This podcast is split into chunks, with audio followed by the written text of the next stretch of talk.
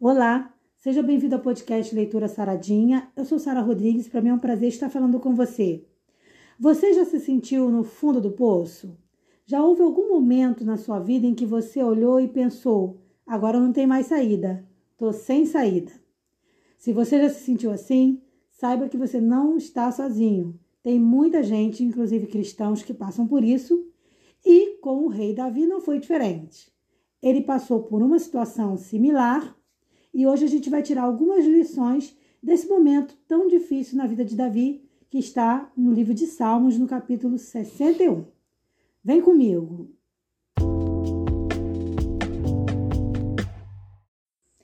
Muitos momentos na vida da gente, às vezes, leva a gente a pensar que a gente está no fundo do poço e que não há mais saída. E vamos ser bastante honestos: isso acontece com ímpios, mas também acontece com cristãos, servos de Deus. Isso acontece. E com muitos profetas não foi diferente, nem com reis, nem com profetas. Davi, por exemplo, passou por muitas dificuldades, duvidou algumas vezes, mas em muitos momentos, enquanto se achava no fundo do poço, ele pôde reconhecer a grandeza de Deus. E a gente vai bater um papo hoje, como prometido, abordando aqui o Salmo 61, mais especificamente no versículo 2. E a gente vai analisar um pouco rapidamente sobre esse texto. Mas eu não estou sozinha hoje, não. Temos aqui um convidado muito especial, que é o meu esposo Silvio. Silvio, muito obrigado por você estar participando aqui com a gente. Tá, é um prazer estar aqui, sabe? E espero que a gente possa somar com a vida das pessoas e ajudar a, a compreensão desse texto, né? E que Deus possa abençoar e falar o coração desse, desse povo. E a nós também, né? E a nós. É, amém. Então vamos lá. Silvio, é, o Salmo 61, é, Davi ele escreveu esse salmo num momento bem é, difícil da vida dele, que foi quando ele estava fugindo do próprio filho Absalão. Quem não sabe da história, eu depois vou falar um pouco mais sobre isso, mas você pode buscar aí na Bíblia a história do, de, de, de Davi, que você vai encontrar que ele teve problema por conta de um pecado que um dos seus filhos cometeu, e aí é uma outra história, e aí Absalão é um outro filho, e virou uma guerra generalizada familiar. Eu não, não vou me prender a isso agora, porque não está no foco do nosso, nosso estudo aqui, mas o fato é que Absalão era um filho rebelde que queria tomar o poder. Então ele queria tomar o poder a qualquer custo. Deixa eu consertar aqui meu microfone aqui. E aí ele faz o quê? Ele quer tomar o, o trono de Davi. E aí ele começa agora a perseguir Davi. Imagina, né? O próprio filho perseguindo o pai.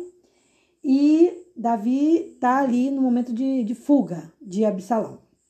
Um momento muito difícil, realmente, né? Porque um pai tem que viver uma crise familiar com, Com um certeza. filho, uma briga, uma confusão, isso é bastante É, complicado, né? rebeldia, entendeu? É meio complicado mesmo na vida de qualquer um. É. E foi nesse momento que ele escreve o Salmo 61. Então ele está ali é, num momento bem difícil da sua vida. É possível, Silvio, que a gente encontre conforto em Deus, mesmo nos momentos mais difíceis da nossa vida? Olha, eu acho que é o momento que a gente mais encontra o conforto, porque é quando a gente se volta, né, para Deus, a gente abre o coração, rasga o coração, esquece da gente mesmo, porque quando a gente está bem, normalmente, né, tem muitos que até se esquecem de Deus, porque é, tá tudo bem, é, é, e, no momento de dificuldade que lembra de que Deus existe, né? Tanto é que até os ateus, quando chega num momento que, de dor lá, que tá quase morrendo, lembra, ah, meu Deus, porque lembrou de Deus. Entendeu? Às vezes ele não, não criou nova nele a vida toda, mas no momento da morte, no momento de, de aquele dor, dor profunda, né? Que é causada, acaba se submetendo a isso. Então a gente, a gente entende que às vezes Deus até permite algumas coisas na vida da gente para a gente poder se voltar para Ele. Não é que Deus vai criar o problema. Isso é muito importante a gente entender, tá? É, Deus ele não cria problemas para a vida da gente, pessoal. Ele às vezes permite algumas coisas para que essas coisas nos aproximem dele quando ele sabe que isso vai nos aproximar dele. Eu vou ler agora o texto que eu não li ainda, de Salmo 61, versículo 2, que diz assim: Isso aí é Davi já escrevendo, falando, né? Desde o fim na, da terra clamarei a ti, quando meu coração estiver desmaiado, le- leva-me para a rocha que é mais alta do que eu. Então Davi diz: quando meu coração estiver desmaiado. Um coração desmaiado simboliza um coração desfigurado, completamente, praticamente sem esperança. É, esse desmaiado significa talvez isso, né? Essa falta de esperança, sem expectativa. Quando humanamente falando, já não há mais solução, já não há mais o que fazer, ou a pessoa não vê o que fazer, que era como eu acho que Davi se sentia, né? que ele olhava e dizia: Como que meu filho está fazendo isso? É, a minha tava, própria casa contra mim. Já estava né? em um momento de desespero. De desespero, né? É. E ele se sentia também o quê? Ele se sentia ali muito preso às circunstâncias. Então, às vezes, os problemas vão surgindo na vida da gente que humanamente a gente realmente olha e fala: não tem como resolver. Não tem como resolver. Eu passo esses problemas assim na minha vida, você também deve ter, passar, ter sim, passado. Sim. Todos nós passamos em algum momento da vida, né, Sil? Hum. Então, qual o nosso conselho para você, querido ouvinte? Que você, seja qual for a circunstância da sua vida, ou seja qual for a circunstância que você esteja atravessando, que você lembre do caminho da oração, que você lembre do caminho para a rocha, que, como Davi fala, leva-me para a rocha que é mais alta do que eu. Qual é a rocha que é mais alta do que a gente, Sil? É Deus. É Jesus. A gente tem que estar tá sempre aos pés de Jesus, né? que clamando a Ele a todo tempo, porque é, a gente não sabe, o, o, a, a, gente não enxerga além da, da, da dificuldade, né? A dificuldade, às vezes, ela cria uma, uma barreira intransponível para nós, entendeu? Então a gente tem que clamar a Deus, entendeu? Colocar Deus em primeiro plano e fechar os nossos olhos materiais e abrir nossos olhos espirituais. Isso é muito legal que você falou. Então acontece um, um, um evento muito importante que é uma transição do material para o espiritual. E é por isso que muita gente às vezes não entende né, o espiritual, porque fala, ah, a pessoa às vezes está com o olhar carnal ali, material, ela não vai entender as coisas de Deus. Para entender o, o mover de Deus, tem que estar tá no momento de busca espiritual, né? Tem, então, eu, eu sempre gosto de brincar que é o caminho da cruz. A gente tem que. Qual é o caminho da cruz? É o caminho da oração. Toda vez que a gente vai e ora a Deus, a gente está abrindo os portais celestiais, a gente está abrindo uma, uma, uma, janela de oportunidade, que é a janela celestial, né? Uhum. Mas só vai fazer isso, só vai conquistar isso quem busca. Uhum. Por isso que Jesus fala, eu estou a porta e bato, se alguém abrir a porta, entrarei e serei com ele. Então é essa busca, né? Então Davi estava nesse momento muito de luta, de muita dificuldade, mas aí ele pede a Deus, me leva para a rocha que é mais, mais alta do que eu, ou seja, me leva para o um encontro de uma comunhão com Jesus, de uma comunhão com Deus, né? Davi ele se via impotente. Ele não, ele reconhecia ali que, que não haveria força humana dele que poderia resolver seu problema. E isso é, uma, é um treinamento que a gente tem que fazer, uma prática mesmo, né? De buscar o Senhor quando as coisas estão bem e buscar o Senhor quando as coisas estão mal. Porque é, é buscando constantemente, é nessa prática que a gente consegue, quando vem, uma dificuldade, a gente consegue já automaticamente buscar o Senhor, né? Sim, tem que sim. ser uma prática diária, né?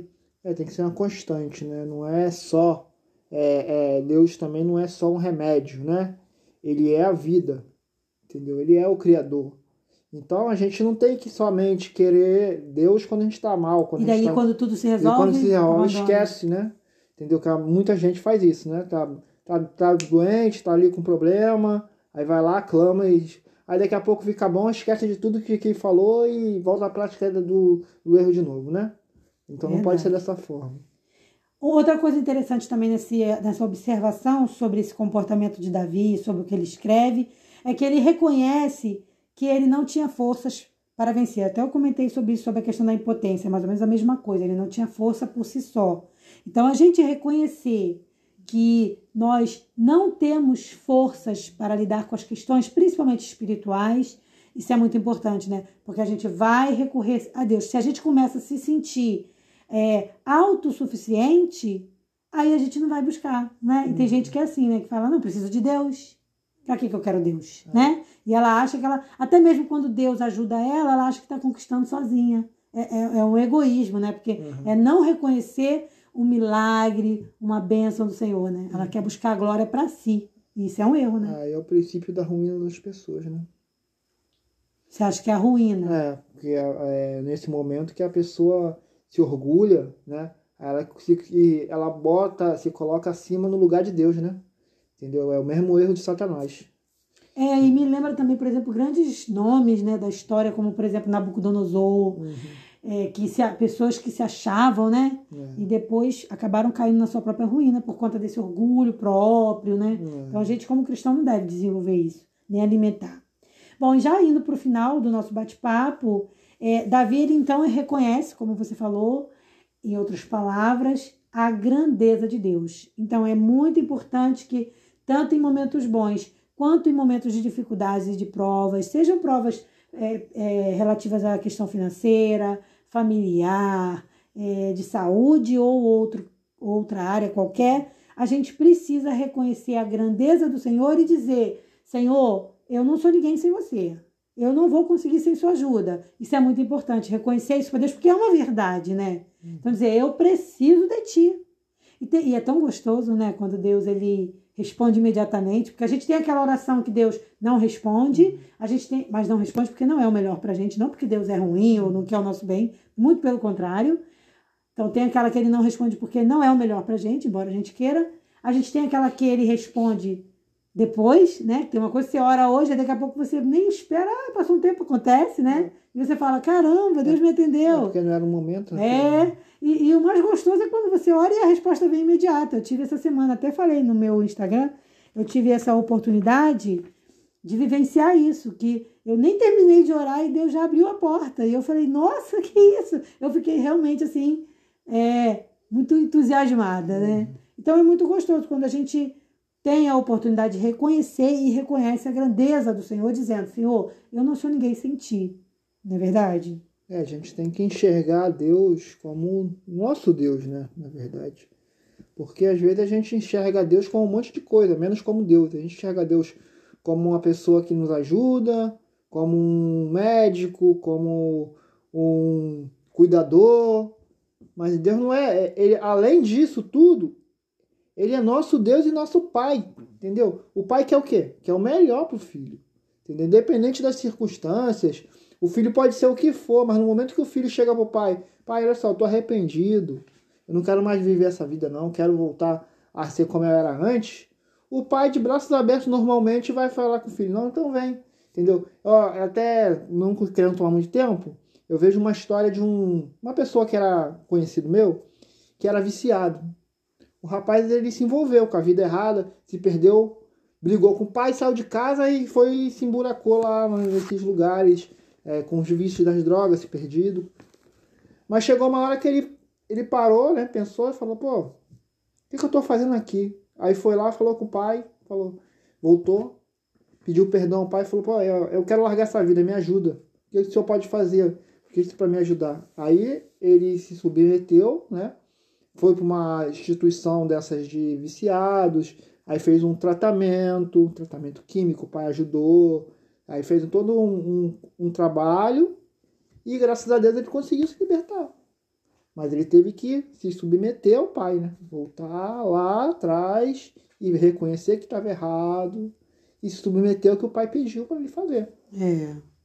Então a gente tira mais uma lição aí da vida de Davi, é, e com essa história do Sil, a gente complementa aqui o nosso podcast, finalizando o nosso podcast de hoje. E a Bíblia é incrível, não tem nenhum momento em que você abre a palavra de Deus que você a lê com atenção, que você não vai tirar uma lição para a sua vida. Então, por isso que eu tenho aquele jargãozinho meu. Se você não lê um textinho, você não vai ser um saradinho, que é um saradinho espiritual. Então, que Deus possa te abençoar, que Deus possa nos abençoar e que nós possamos manter a nossa fé viva, a nossa fé firme e não permitir que nenhum problema, como eu falei, em nenhum âmbito de nossa vida, seja familiar, financeiro, é, de saúde, nada abale a nossa fé. A gente pode até balançar. Balançar não é pecado. Você vai, ah, balança para um lado e para o outro ali, porque, né? Porque muitas das vezes é difícil mesmo, mas não pode quebrar, não pode cair, né? O cristão ele balança, mas ele não cai, não pode cair. Se cair que é o problema. Então a gente tem que ficar firme o máximo, o máximo possível se manter firme, sempre recorrendo a Deus, a Jesus em oração, ao Espírito Santo, lembrando que a força não vem de nós. Para vencer as dificuldades espirituais, somente na força do poder de Deus. E com isso eu finalizo o nosso podcast de hoje. Obrigada mais uma vez, Sil, por sim, ter participado sim. com a gente. Um forte abraço e até o nosso próximo encontro. Paz. Tchau.